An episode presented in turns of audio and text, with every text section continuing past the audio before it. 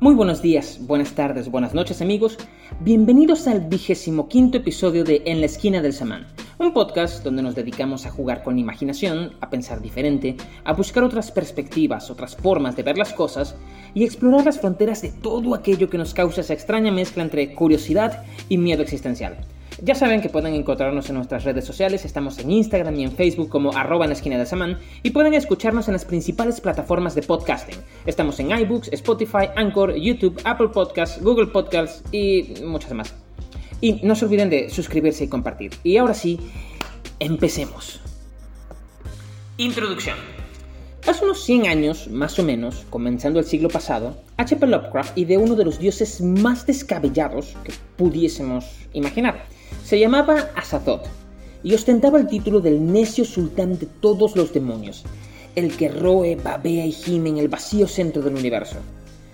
Dentro de la amplia mitología creada por Lovecraft, Azathoth es el supremo dios de todos los dioses exteriores, es el alfa y el omega de la existencia y la sustancia misma de todo el universo forma parte de su esencia, y no al revés.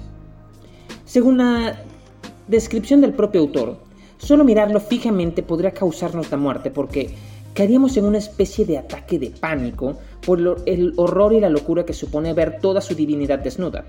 Azathoth es el dios del caos, y los textos lo describen como una masa colosal, caótica y sin forma, llena de tentáculos, bocas y dientes sin ningún orden ni sentido.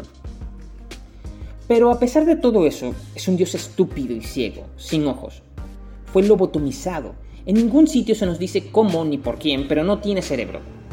Solo es una masa informe de locura y horror que desea comer, destruir y devorar todo a su alrededor. Junto a él, una corte de dioses, entre comillas, menores, cantan constantemente, eternamente, una música infernal de flautas y tambores malditos que, si los humanos los oyesen, acabaremos por perder la razón. Esta música tiene como único fin mantener al titán dormido eternamente para que nunca despierte. Los dioses de Lovecraft, desde Tulu o Cthulhu o Cthulhu como quiera que se pronuncie, hasta Yog-Sothoth, son criaturas singulares. El diablo, el Lucifer de nuestra religión, es un enemigo de la humanidad. Se rebeló contra Dios y su creación y nos ataca por ser parte de esa creación. Hay un relato allí que tiene cierta lógica y sentido en el que nosotros jugamos un papel fundamental.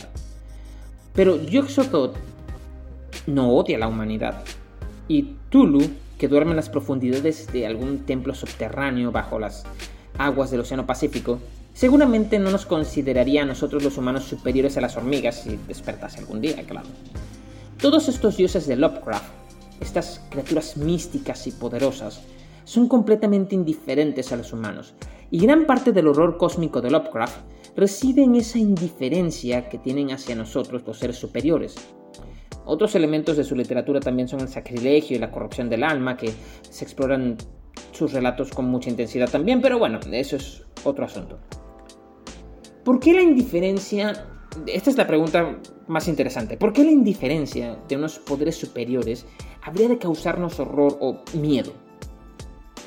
Esto siempre está presente en sus relatos. Un investigador, algún antropólogo o algún arqueólogo que, buscando donde no debía, descubre que existe un poder superior a todo lo imaginable por el ser humano y que además el ser humano es apenas una mota de polvo en esa gran trama cósmica y si toda la humanidad lo descubre, bueno, se sumiría en la locura o causaría su propia perdición o se enfrentaría a poderes que no puede controlar. ¿Por qué eso precisamente es la sustancia fundamental del miedo en Lovecraft? Bueno, porque nos concebimos como el centro de nuestra propia existencia. En la época de Lovecraft, todos todavía creíamos que el objetivo de la existencia del mundo era llegar a nosotros, que existía para nosotros, las estrellas y los planetas estaban allí para que nosotros los habitásemos y los viéramos en la noche. Todas las religiones, incluso muchas escuelas del budismo, exponían que la conciencia humana era el objetivo de toda la creación, de la existencia, del sueño de Brahma, de la existencia de la rueda del karma, como quieras llamarlo. Pero en esa misma época, comienzos del siglo XX, hubo un descubrimiento interesante. Guiado por ciertas observaciones en los telescopios, por algunas conclusiones interesantes de las ecuaciones de Einstein que tuvo Lemaitre, por cierto, Hubble descubrió que no estábamos en el centro del universo. Es más, el universo parecía ser más grande de lo que al comienzo creíamos. Otros astrónomos descubrieron que existían más galaxias. Primero la Tierra no era el centro del universo, esa se la debemos a Copérnico. Luego el hombre no fue la joya de la creación, con lo que descubrió Darwin. Y ahora los astrónomos nos dicen que el Sol ni siquiera era el centro del universo. Es más, estábamos en un lado de la galaxia, ni siquiera en el centro. Resulta que esa mancha alargada que se veía en las noches era una galaxia, la galaxia en donde estábamos, donde vivíamos. Y ahora también resulta que nuestra galaxia ni siquiera estaba en el centro del universo. Trastornado por los descubrimientos y la recesión del misticismo, Nietzsche creyó que habíamos matado a Dios. Y en mi opinión estaba bastante equivocado. Y dijo que el nihilismo nos degradaba y nos hacía inferiores, que debíamos trascender hacia el superhombre y bueno, todo eso que ya conocen de la filosofía de Nietzsche. Es en este marco que el horror cósmico de Lovecraft tiene sentido, y produce en realidad horror. Si eres un nihilista como yo, no sentirás ni pizca de horror, pero sin duda vas a disfrutar de la sorprendente imaginación de Lovecraft, que en, mi opinión no tiene desperdicio. Tuvo una existencia extraña, era huraño y tuvo una extraña relación con su madre que marcó su carácter y su naturaleza. Y esto influyó mucho en su, en su literatura. La sustancia del horror en Lovecraft es algo que podemos definir, al menos en parte, y no digo que sea todo así, como un asalto a nuestro antropocentrismo. La tendencia que tenemos de creer que somos el centro del universo, o al menos que somos la medida de todas las cosas. Y ese es, precisamente, el tema de este episodio. No somos el centro del universo. Nuestra tendencia es a concebirnos, así sea de forma tácita, como el centro del universo, el centro de todo. No es que seamos unos egocéntricos, aunque ciertamente una buena parte de nuestra especie lo es. Pero el hecho de que seamos una especie de punto en el espacio que contempla todo como desde el centro de un salón contribuye a pensar de ese modo. Quizás hasta sea la fuente de todo eso. Soy una pequeña bolsa de carne y hueso que puedes sentir, es decir, el acto de notar el contacto de las cosas con eso que llamamos nuestro yo. Además, también puedo oír, es decir, no solo detecto las variaciones de presión y descompresión del aire que me rodea, sino que soy capaz de saber la localización de la fuente de esas perturbaciones del aire. Puedo ver lo que significa que percibo las variaciones del campo electromagnético en el ancho de banda de la luz visible y puedo mapear y reproducir en, mi mente, en mi interior, una imagen interna de esa realidad exterior que refleja la luz. Y por si fuera poco, cuento con una especie de base de datos de elementos y compuestos moleculares que puedo detectar y clasificar al entrar en contacto directo o a distancia por el aire. Es decir, puedo gustar y olfatear. Todo ese sistema de monitoreo y representación del mundo se encuentra localizado en un minúsculo punto del espacio-tiempo y sirve para que ese punto del espacio-tiempo, organizado como un complicado sistema de configuraciones de estado autorreplicables, por simplificar de una forma muy burda la vida, pueda preservarse y reproducirse. Claro, como individuos descubrimos pronto que no somos el centro de la existencia, que hay algo más allá de nosotros, y las barreras de nuestros sentidos y la asimilación de ese conocimiento es la base de lo que más tarde será el principio de realidad, al menos tal como lo anunció Sigmund Freud. De hecho, reconocer que no somos el centro del universo es algo que podríamos llamar una herida narcisista, por usar una terminología prestada del psicoanálisis. Pero, si como individuos comprendemos bastante pronto este hecho, desde niños, como sociedades la cosa es un poco diferente. Las grandes sociedades, con culturas más desarrolladas y llenas de sabiduría, por lo general tienden a sentirse parte de algo mayor. Y tienden a aceptar que no tienen un control real sobre ellas mismas. Las sociedades pequeñas o jóvenes, por el contrario, se hacían el centro del universo y se hacían a sí mismas la medida de todas las cosas. Claro, esto no es una regla absoluta, no hay leyes absolutas en las ciencias sociales y en las humanidades. Pero un ejemplo de esto sería Roma o el Islam, incluso el mismo Japón imperial, que llegó a ser sumamente poderoso. Eh, y al mismo tiempo eran sociedades sumamente sabias, pero que oscilaban en torno a esa suerte de egocentrismo por momentos y saltos de humildad por otros. Pero si seguimos la regla que acabamos de enunciar, nos encontramos con el caso de Israel y el pueblo judío. Los judíos de la antigüedad, del éxodo en Egipto y del templo en Jerusalén, se construyeron una especie de superdios. Si Babilonia tenía dioses poderosos y Egipto tenía un séquito de cientos de dioses en toda clase de jerarquías y niveles, con niveles de fuerza como si fueran un videojuego, y bueno, seguramente hay algún videojuego en alguna parte sobre eso, los judíos, el más insignificante de los pueblos junto a otras 60 tribus que poblaban las tierras de lo que hoy es Israel, Jordania, Siria, ellos se crearon a Yahvé, el único y verdadero, el más poderoso de todos los dioses. Esto ya suena un poco contradictorio, pero bueno, la mitología es así. Y sin embargo, a pesar de todos esos atributos, Yahvé bajó a la tierra e hizo un pacto con el patriarca Abraham, una especie de contrato en donde ese Dios se buscó un pueblo y este pueblo aceptó que ahora iba a adorarlo a cambio de protección y de llevarlo a la gloria. Podría parecernos hasta épico y excepcional una mesa de negociación entre un anciano pastor y una deidad vengadora, si no fuera porque era de todo menos excepcional. Eso pasaba una y otra vez en todas las demás tribus, y de hecho hay estudios que señalan que el contrato, el contrato que se firmó entre Abraham y Yahvé, es decir, en aspecto mitológico, ese contrato se parece sospechosamente a los contratos de vasallaje del imperio hitita que se firmaban cuando las tropas del imperio conquistaban nuevas tierras y procuraban asegurar la gobernabilidad del territorio mediante acuerdos y pactos geopolíticos.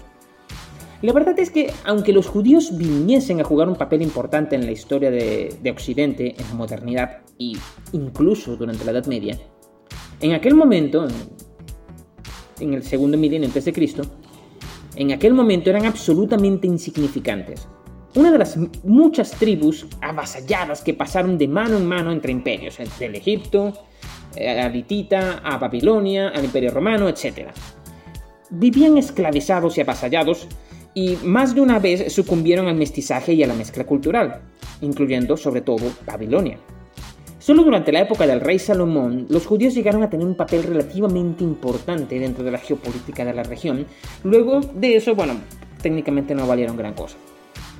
Sin duda, Abraham, si es que alguna vez existió en verdad, ese mítico padre fundador que posiblemente fue quien firmó el pacto con el imperio hitita y sus tropas, no habría reconocido al pueblo que años más tarde se uniría en Kadesh en un matrimonio tribal con otra tribu dando origen al nombre del dios Yahvé. En, ese momento era dios, creo que se, le referían en el texto como Elohim. Yahvé era una entidad volcánica, telúrica y colérica, completamente distinto al dios pastor Yahvé, al dios, perdón, al dios pastor Elohim. Es sin duda un rasgo de megalomanía interesante la combinación de un pueblo pequeño, insignificante, como el pueblo judío en el segundo milenio antes de Cristo, con un Dios tan poderoso que los escoge solo a ellos y a nadie más. Ok, si eres un Dios tan poderoso, ¿por qué no escogiste de una vez al imperio más grande y te vas con ellos? Otro ejemplo de concebirnos como el centro del universo nos viene de la mística del cristianismo.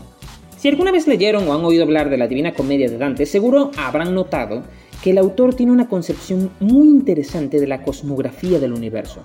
Para empezar, todo es un juego de esferas concéntricas, una dentro de la otra.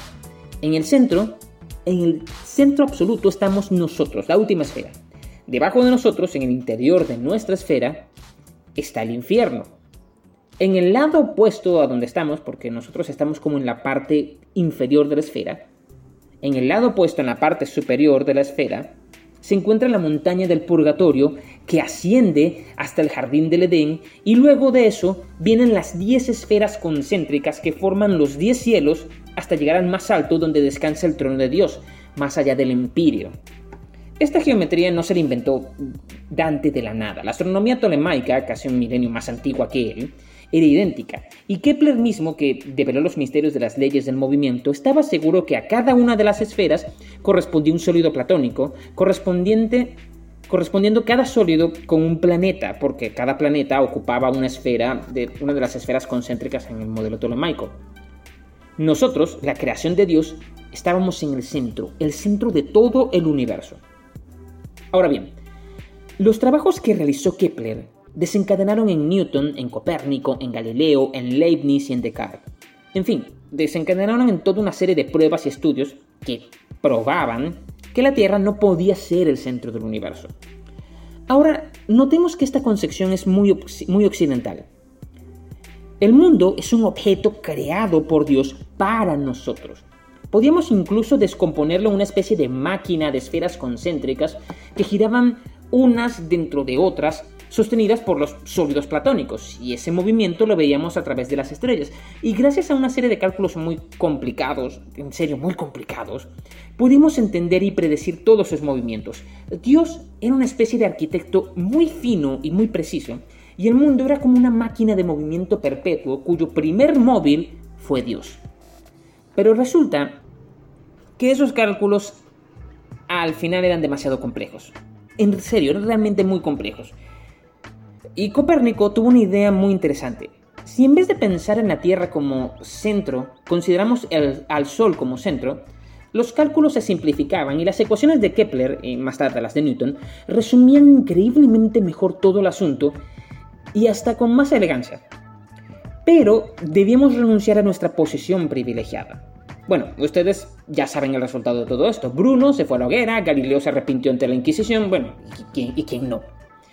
y hubo persecuciones fútiles para terminar, aceptando unos siglos después que en realidad no éramos el centro de nada. Es como si Occidente entero a lo largo de 4 a 5, siglos hubiese pasado por las famosas etapas del duelo de la negación, ira, depresión, aceptación, and so on, and so on, and so on. El último golpe de gracia se vino a asestar en el siglo XX. Luego de descubrir que el Sol tampoco era el centro del universo, que existían cosas llamadas galaxias, nos dimos cuenta que la nuestra tampoco era el centro del universo, sino que, en realidad, existen incontables galaxias. De tú a saber cuántas en realidad. No sabemos si infinitas o no.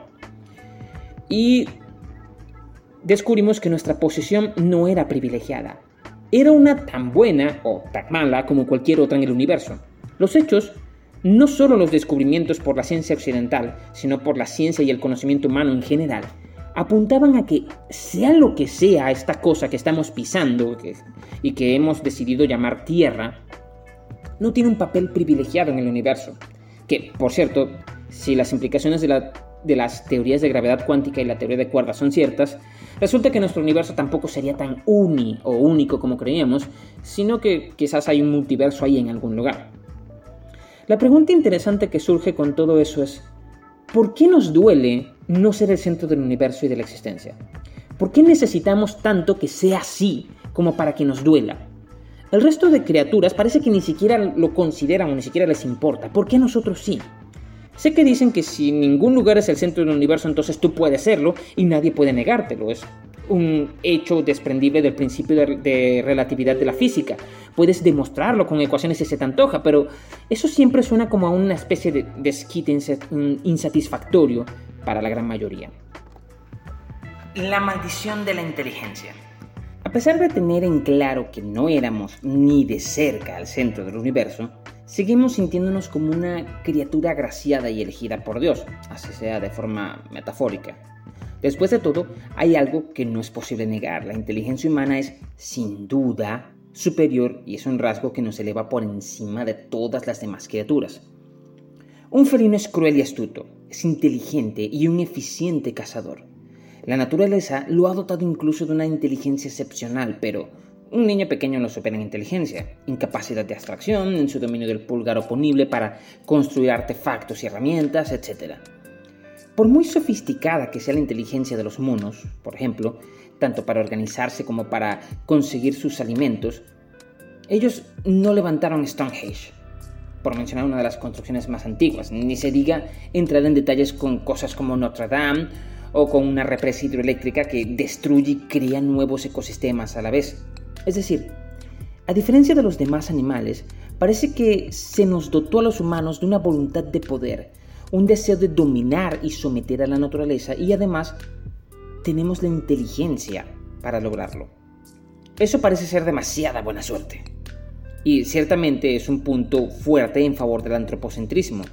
Aunque no seamos el centro del universo, pareciera que la naturaleza, o la Gaia, como queramos llamarlo, ha tenido ciertas preferencias con nosotros y nos ha dado un puesto privilegiado en donde, si bien quizás no exista el destino y por lo tanto no estemos destinados a dominar, es como si se nos hubiese dado el poder de dominar todo el planeta si hubiésemos querido. Y parece que sí queríamos. Este parecer parece ser un argumento difícil de rebatir, o cuando menos difícil de atacar. En el siglo XVIII, el marqués de Sade, que era todo lo opuesto a un filántropo que se pudiera uno imaginar, lanzó quizás la más alegre de las réplicas a este punto. En su libro Justine ponía en boca de uno de sus personajes la siguiente frase. Decía algo así como, ¿crees querida que la naturaleza pone más empeño en crear a un hombre que al más simple de los gusanos? Consideramos a nuestro cuerpo y nuestra existencia como maquinarias o sistemas sumamente complejos a los que no sabemos cómo llegó y creemos que a mayor complejidad mayor es el esfuerzo y hay algo de sentido en esto más o menos. Es decir, producir algo tan complejo como el cerebro humano debió requerir de un esfuerzo particularmente importante. Porque si en realidad fuera tan fácil, muchas otras especies tendrían también un cerebro inteligente y dotado y no parece que sea ese el caso. Es decir, no vemos orcas construyendo grandes infraestructuras en el océano, a pesar de que su inteligencia y su cerebro les da para tener cultura. Y sí, las orcas tienen cultura. Pero en realidad, Sade tenía algo de razón. Un organismo unicelular es ciertamente menos complejo que uno pluricelular, pero eso no lo hace ni de cerca un ser simple. Y organismos como las ballenas o los pulpos son también bastante complejos y algunos, muchos, algunos mucho más grandes que nosotros. Esta postura en la que los humanos somos la especie superior se conoce como especismo. Pensar que la naturaleza o que el mundo natural tiene un orden, una jerarquía con un arriba y un abajo, es una forma muy humana y social de pensar. Si los lunes hubiesen creado su sistema, solo habría presas y cazadores. Y si lo hubiesen creado los hipopótamos, que por cierto es el animal más violento del mundo, no habría habido demarcaciones en absoluto, solo existirían burbujas de lagos de hipopótamos repartidos entre un mar de animales y criaturas a las que les sería indiferente su existencia. Por otro lado, la, réplica de Sadi tiene otro cierto sentido que vale la pena destacar. Si observamos la naturaleza y el, entre orden que pone sobre todo lo que hay en ella, no venimos a hacer otra cosa que monos relativamente lampiños y con la piel demasiado suave. Y a pesar de todo eso tan obvio, insistimos en vernos como algo separado de los animales, aunque la ciencia hace rato que descartó ese francamente estúpido punto de vista. Si alguna vez leyeron El mono desnudo de Desmond Morris, podrán comprobar que no somos tan diferentes de otros animales como pensaríamos. Y si no han leído el texto, vayan a hacerlo porque creo que es uno de los textos básicos que todos deberíamos leer desde la adolescencia. También agregaría su otro libro del show humano que continúa desarrollando su idea. En fin, no es difícil cuestionar nuestra propia inteligencia. Tenemos muchos prejuicios sobre nosotros mismos que nos hacen querer vernos más importantes de lo que realmente somos.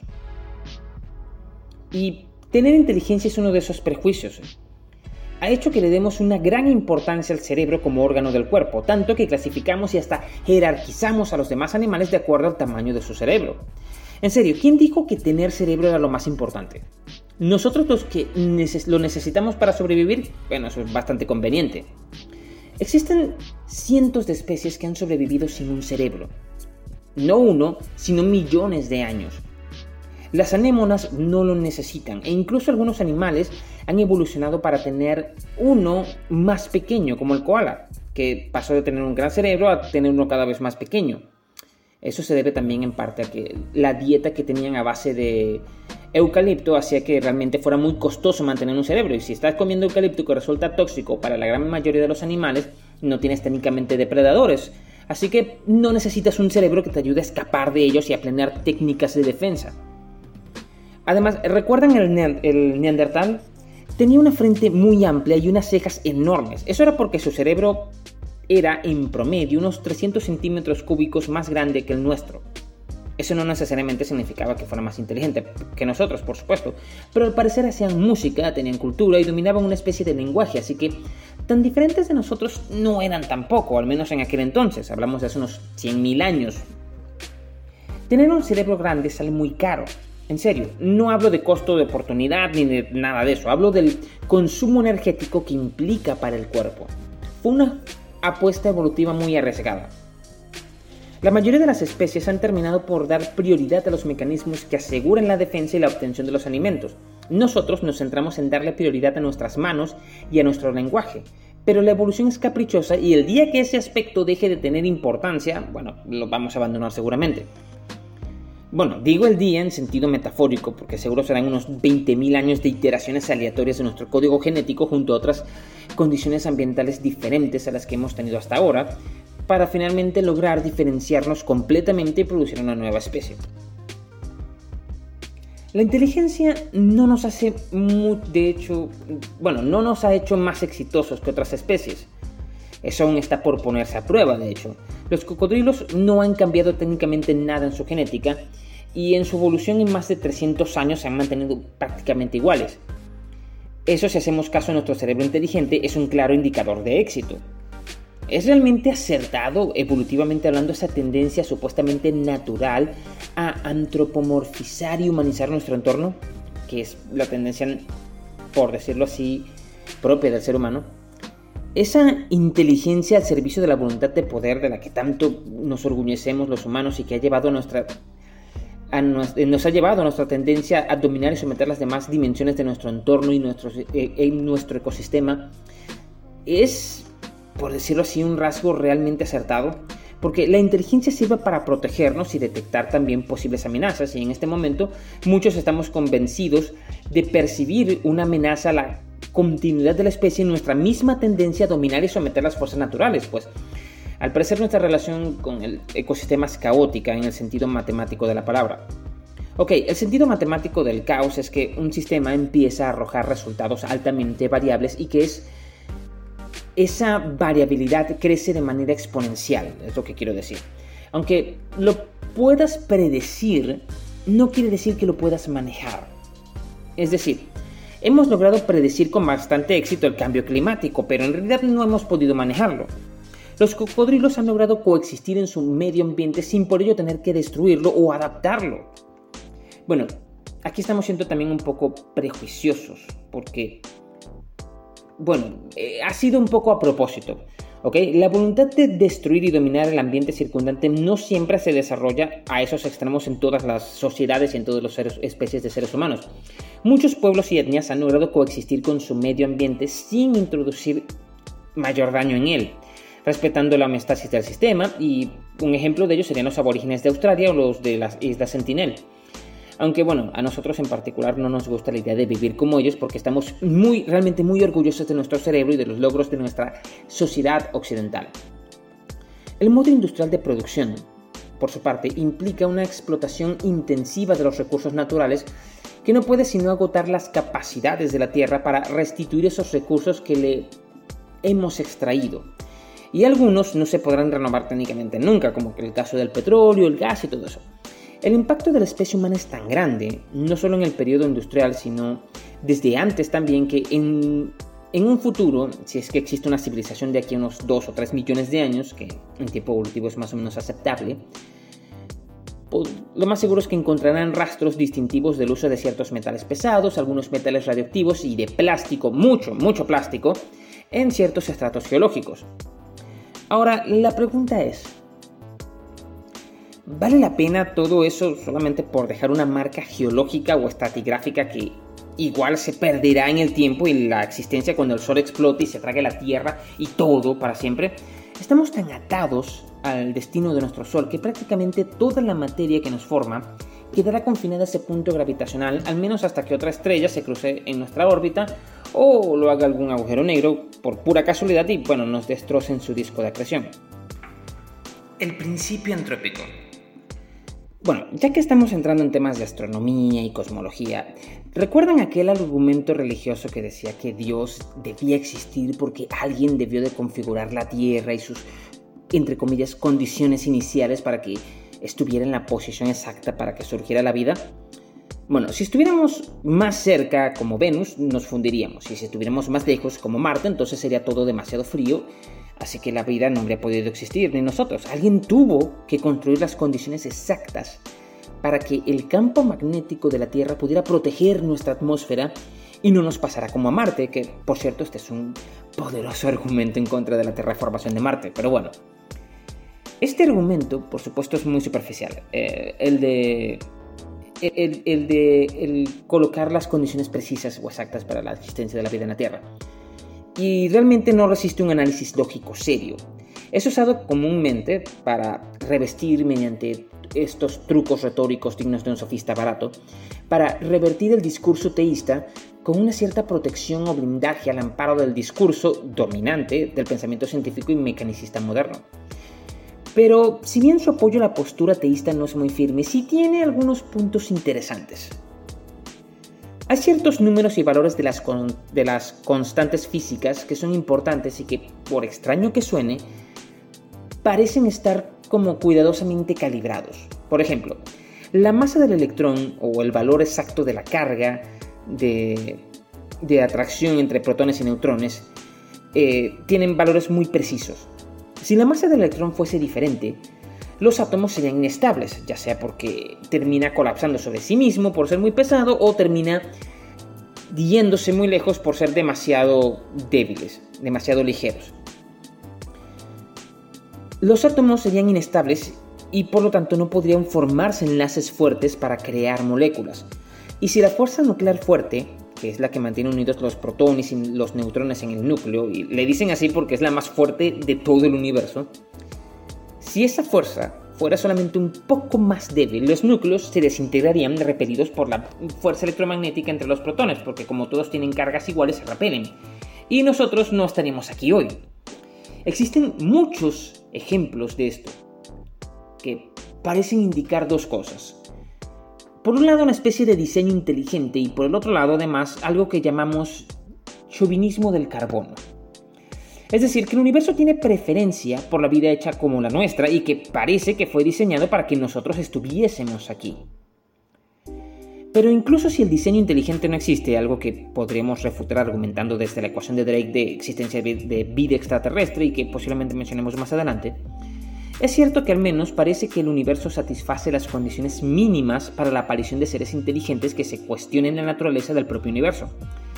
La respuesta a por qué el universo tiene esos valores de masa del electrón y del protón, ese justo valor de energía para la interacción nuclear fuerte, es que si fuese de otra forma, no habría nadie para preguntarlo. O sea, suena tonto, ¿no? Pero lo que quiere decir el principio entrópico es que el mundo es como es porque si no fuese así, no estuviésemos aquí. Eso es lo que se llama el principio antrópico. Y lo estamos anunciando tal cual lo coloca Stephen Hawking en el libro de eh, Una historia en el tiempo. Una historia del tiempo. Y el principio antrópico es uno de los paradigmas más importantes de la física y la cosmología, así como lo ven. Es también, obviamente, una de las tautologías más difíciles de despejar de la historia de la física, porque no se desprende de un simple razonamiento o de una falacia, como suele ocurrir con las tautologías, sino que surge por sí sola del análisis de los hechos. El principio antrópico no implica, necesariamente, una forma de antropocentrismo, aunque es cierto que sí da una especie de marco que lo sustenta.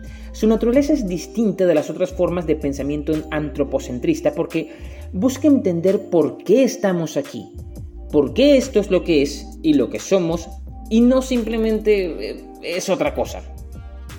El resultado es que no tenemos nada que explique por qué el universo terminó siendo lo que es. Eh, hay teorías que se acercan como, como, la determinación del valor de la masa del bosón de Higgs y el papel del campo de Higgs en la existencia de la masa de, de todas las demás partículas, en la teoría de la, de la inflación cósmica, pero no llegan a ser completamente satisfactorias en la respuesta a la pregunta del por qué es así y no de otra forma en específico. La teoría de la relatividad general, por ejemplo, deduce de forma fácil el límite de la velocidad de la luz porque la ecuación tiende a infinito si llegamos a, esa velocidad y bueno, en física los infinitos no tienen sentido, o la gran mayoría no tienen sentido pero no hay una deducción semejante en las otras teorías actuales respecto al resto de constantes de la física y de por qué tienen el valor que tienen. El principio entrópico es como una especie de callejón sin salida en el razonamiento científico. La paradoja de Fermi y el chauvinismo del carbono. Las implicaciones de la ecuación de Drake y las observaciones de planetas donde posiblemente exista vida ayudan a quitar un poco los sesgos del principio antrópico y nos evita caer en, en los problemas de lo que se conoce como el chauvinismo del carbono, que ya hemos mencionado. El término, por cierto, fue creado por Carl Sagan. El chauvinismo del carbono vendría a ser algo así como una postura a priori, en donde el investigador declara que la vida solo puede formarse teniendo como base moléculas de carbono. Sagan, por supuesto, decía esto para indicar que, como nunca hemos encontrado otras formas de vida, nos inclinamos a pensar que la vida en otros planetas tiene que ser parecida a la nuestra, y por lo tanto solo buscamos en planetas que tengan una composición química como la nuestra. Aunque algunas teorías como las de Gaia postulan que la vida podría presentarse en cualquier lugar en donde se inducen desequilibrios homeostáticos en la energía de un sistema, eh, puede ser de un planeta o de un satélite, por ejemplo.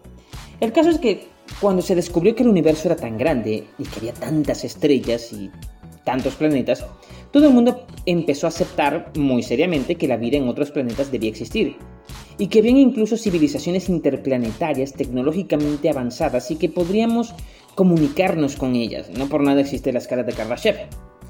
La gente hablaba mucho de esto en los laboratorios y en los espacios académicos en la primera mitad del siglo, y bueno, la verdad es que eso no, no es muy diferente hoy en día.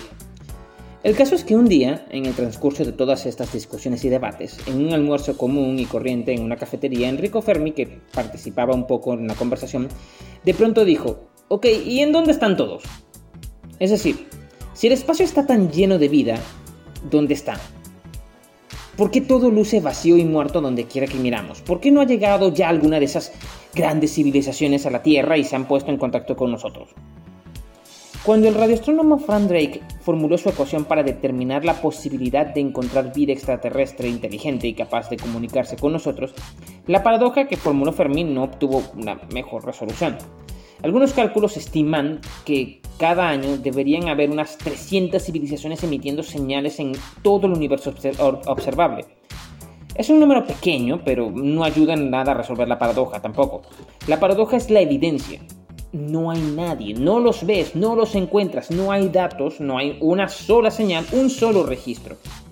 La ecuación de Drake es la lógica.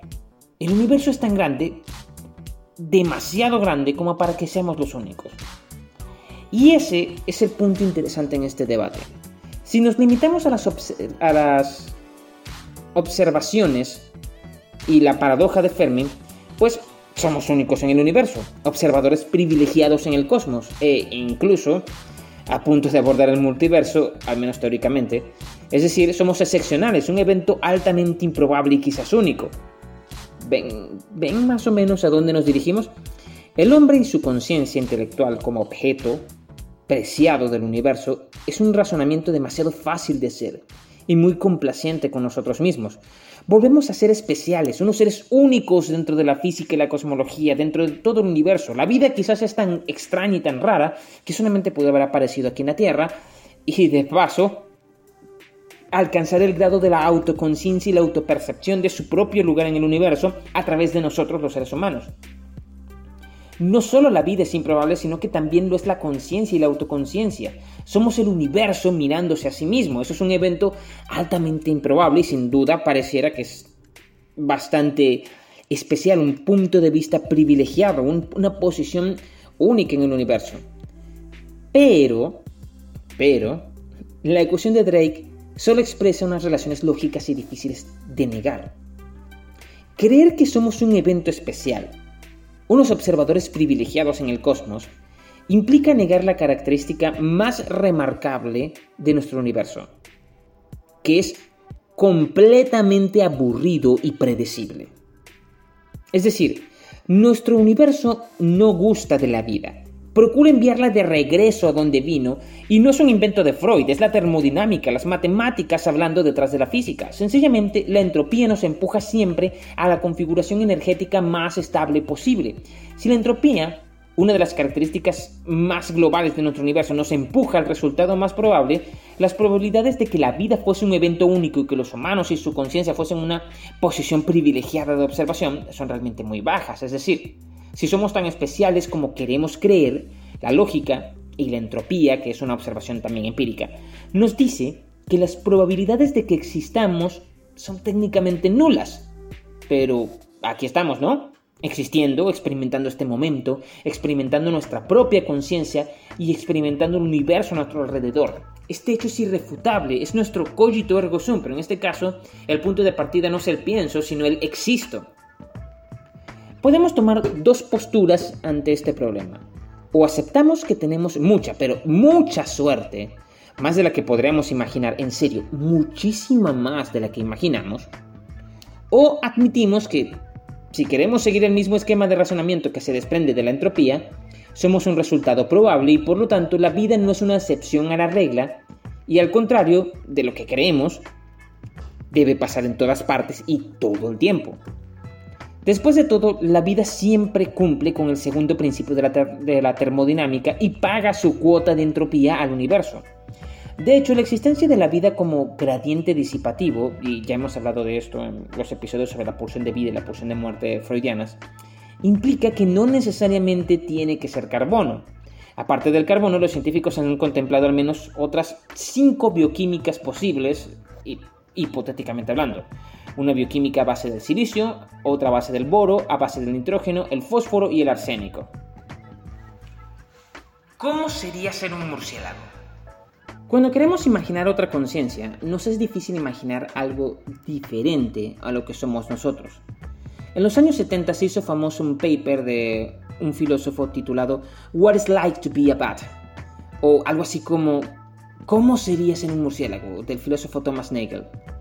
Es un interesante artículo que trata, entre otras cosas, del problema duro de la conciencia y de la imposibilidad del método experimental propio de la ciencia moderna para abordarlo. De hecho, ese paper es el que originó el problema de la, del el hard problem de la conciencia o el problema duro de la conciencia. Y en serio, es una falla estructural insuperable por la ciencia objetiva, porque su objeto de estudio es precisamente lo subjetivo en sí mismo. Y bueno, vayan a leerlo, realmente no tiene desperdicio. Yo lo leí como unas 5 o 6 veces. Si es muy corto, son unas 6 a 12 páginas, dependiendo el PDF que consigan. El caso es que el paper se preguntaba cómo sería ser un murciélago. Y en el razonamiento nos damos cuenta que lo que hemos hecho es trasladar nuestra experiencia humana a la forma de un murciélago como nosotros lo vemos. No podemos romper con nuestro marco conceptual. Por ejemplo, no podemos imaginar cómo es percibir el mundo con el sonar de un murciélago y tener esa ecolocalización, porque la preeminencia de la vista en nuestros sentidos nos impide imaginar un universo puramente auditivo, a menos que seamos ciegos de nacimiento, en cuyo caso nuestra ecolocalización es como una pantalla de resolución de 144p, mientras que las de los murciélagos sería algo así como en 4K. Pero no podemos, realmente no podemos imaginarla si no es partiendo del símil como la visión. Como somos criaturas que dependen mucho de su vista y que la hemos convertido en nuestro sentido principal, todo pasará siempre por allí. En su libro de 2018, de un, pensador británico llamado Rupert Glasgow, bueno, un traductor realmente, eh, un libro titulado Minimal Selfhood and the Origin of Consciousness, o La individualidad mínima y el origen de la conciencia, que no sé si lo he traducido bien, el autor toma puntos semejantes a los de Nagel, y postula que la conciencia no es quizás un rasgo solamente humano, como algunos autores proponen, y ni siquiera propio de los seres superiores, sino que se encuentra en cualquier organismo vivo que pueda separarse como individuo o saberse a sí mismo como un individuo. Jugando con la metáfora de Nagel del murciélago, él toma a una ameba, un organismo unicelular, y analizándolo observa que la ameba como individuo reconoce su propio ser, sabe del adentro y del afuera y está, al menos en apariencia, consciente de su entorno, es decir, interactúa con él más allá del juego del estímulo y la respuesta. Aunque este punto es ciertamente debatible, porque básicamente nosotros también jugamos bajo un elaborado y complejo sistema de estímulos y respuestas. Pero la existencia del debate demuestra que la conciencia no puede ser un atributo exclusivamente humano y que hay al menos una duda razonable al respecto. Claro, existirán ciertas escalas y gradaciones para hablar de conciencia, pero tampoco es como si una ameba fuese a escribir una réplica a la crítica de la razón pura. La ameba no tiene el sentido de la vista, o del oído, pero sí posee el gusto, el tacto y el olfato. Es decir, su sistema es capaz de reconocer olores en el ambiente y rastrear comida. Sabe cuando otra criatura la está tocando, y esto es fundamental para la defensa y el ataque.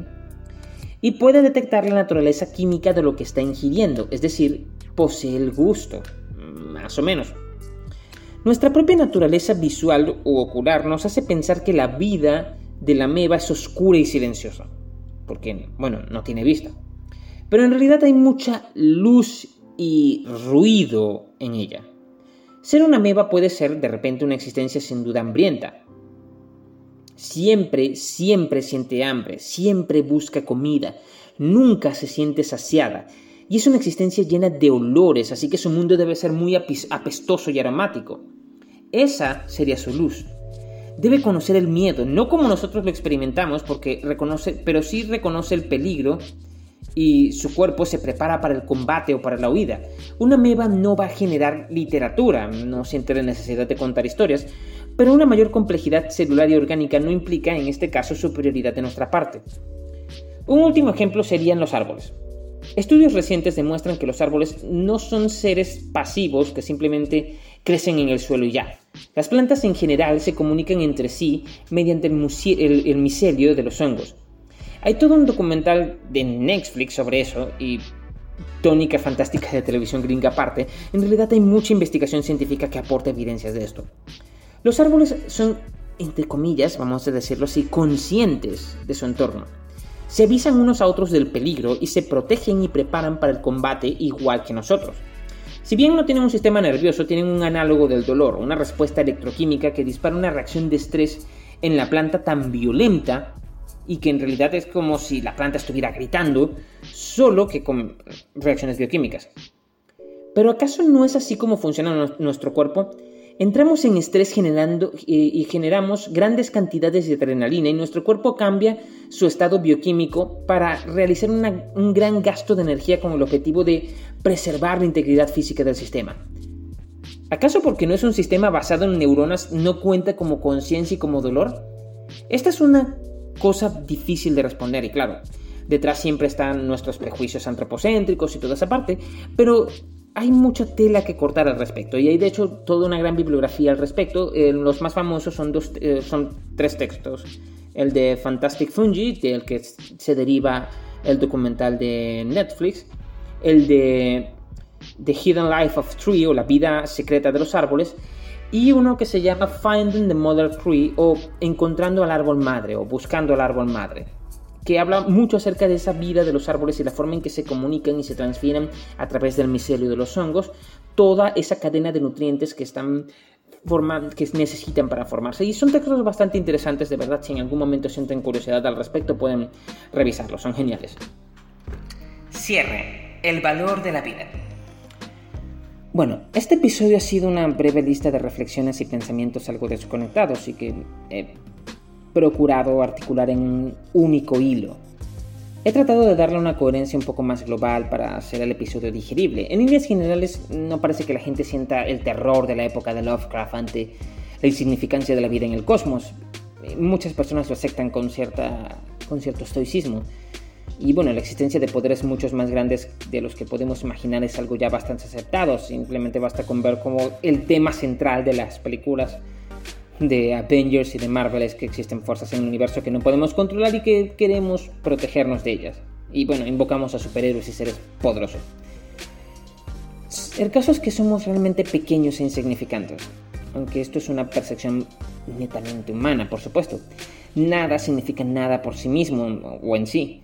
El significado de algo es una cosa que los humanos establecemos. Es una relación entre conceptos y percepciones. Por lo tanto, decir que algo significante o insignificante es, no tiene sentido, no tiene significado en per, se o por sí mismo. Es un atributo que le damos. Una erupción volcánica o un meteorito destruyendo la vida mm, en realidad no significa nada y después que la destruya menos va a significar algo. Si la vida no es algo especial, y parece que esto es cierto, tarde o temprano aparecerá de nuevo, si es que no está ya dispersa por todas partes del universo. Según la ecuación de Drake que mencionamos, la ecuación que predice la existencia de vida extraterrestre en el mundo, en el, en el universo, perdón, y las posibilidades de encontrarla, según la ecuación de Drake, para ciertos valores, de acuerdo a las observaciones y datos que tenemos hasta ahora, deberían existir al menos otras tres civilizaciones con tecnología semejante a la nuestra en capacidad en nuestra galaxia en este momento. Tres civilizaciones más enviando señales al espacio. No parece que tengamos muchas probabilidades de establecer comunicación, dado el tamaño de la galaxia, son unos 100.000 años luz de distancia, así que si alguien se encuentra en el otro extremo enviando señales, tardará unos 100.000 años en llegar hasta acá y bueno, posiblemente hace 100.000 años o hace 90.000 años estaban transmitiendo y llegó aquí y llegará aquí dentro de 10.000 años y quizás no estemos o quizás lo transmitieron hace 200.000 años y cuando llegó la señal no había nadie con un radiotelescopio para escuchar. Además el universo tiene una vida muy larga, o bueno, tendrá una vida muy larga. Hay un documental en YouTube que realmente me gustó mucho, que se llama Time Lapse del Futuro o Time Lapse of the Future, en donde vemos de forma acelerada, y, esa aceleración aumenta de forma exponencial cada 2 o 3 segundos en el metraje, vemos de forma acelerada la historia entera del universo, desde el momento actual hasta el fin de los agujeros negros y la desintegración y decaimiento del protón un momento en que toda la materia existente será una simple sopa de quarks y ya nada volverá a cambiar nunca más. Será el verdadero final de la historia, no el de Fukuyama que solo era de, mentiras. La vida humana es una fracción menos que infinitesimal en toda esta larga historia en la que ni el Sol, ni siquiera la galaxia va a sobrevivir, ni se diga el agujero negro que está en el centro, que por cierto recientemente he tomado una fotografía espectacular de él, de Sagitario de Estrella. ¿Qué de especial puede significar la vida mortal humana para un universo que existirá para siempre? Eterno e inmutable, en expansión infinita luego de la muerte de los últimos protones. Lo único que quedará por allí serán fotones viajando a la velocidad de la luz y que van a estar atrapados en celdas de espacio en eterna expansión y que harán que la luz nunca llegue a ningún lugar, nunca jamás. Tampoco existirán lugares a los que llegar además, ya no habrá manera de saber si hubo un antes o un después, o un lugar arriba, abajo, antes o después. ¿Tiene sentido hablar del significado de la vida o de la conciencia humana bajo estas condiciones? Bueno, no me malinterpreten, no quiero decir con esto que la vida no tenga valor, solo digo que el valor de la vida y de la conciencia humana no son cosas objetivas que se desprendan de la propia existencia o, o del propio ser del objeto en sí, en este caso del ser humano. Esto es una suerte de relativismo, bueno, Sí, ¿qué cosa no es relativismo en este momento? Ningún absolutismo conceptual tiene realmente bases firmes, se funda, siempre, se funda siempre sobre la fe. Si algo tiene valor es porque despierta algo en nosotros, es una respuesta de nuestro ser, y más allá de la razón y que hace que establezcamos ciertas relaciones con aquello a lo que atribuimos la cualidad de valor. Y en este caso hablo de valor en el sentido de algo que es significativo o es importante para un juicio particular. Y bueno, ya que estamos aquí, que no somos ni más ni menos valiosos que el más pequeño de los gusanos, podríamos dejar de lado el especismo, el antropocentrismo y el chauvinismo, no ya del carbono, sino de nuestra propia raza, por creernos algo grande. Realmente deberemos ser un poco más humildes. Aunque bueno, la humildad puede ser, en este caso, otra forma de complacencia y de soberbia oculta es otro concepto netamente humano, otra forma humana de ver las cosas y solamente tiene sentido hablar de humildad si hay alguien que es soberbio. Bueno, esto ha sido todo el episodio por hoy amigos, espero que les haya gustado. He tratado de organizar las reflexiones lo mejor que he podido y bueno, recuerden que tenemos las redes sociales, pueden seguirnos en Instagram y en Facebook como arroba en esquina de semana y estoy en Twitter como arroba Gabriel Fénix y pueden escribirnos por cualquiera de esos lugares. Estaremos realmente muy felices de poder comunicarnos y saber sus impresiones. Y si están en YouTube, bueno, pueden dejar un comentario y seguir el canal o compartirlo con algún amigo o algún familiar si les parece que este tema puede resultarles interesante. Y espero que nos veamos pronto de nuevo o que nos escuchemos pronto de nuevo. Hasta luego.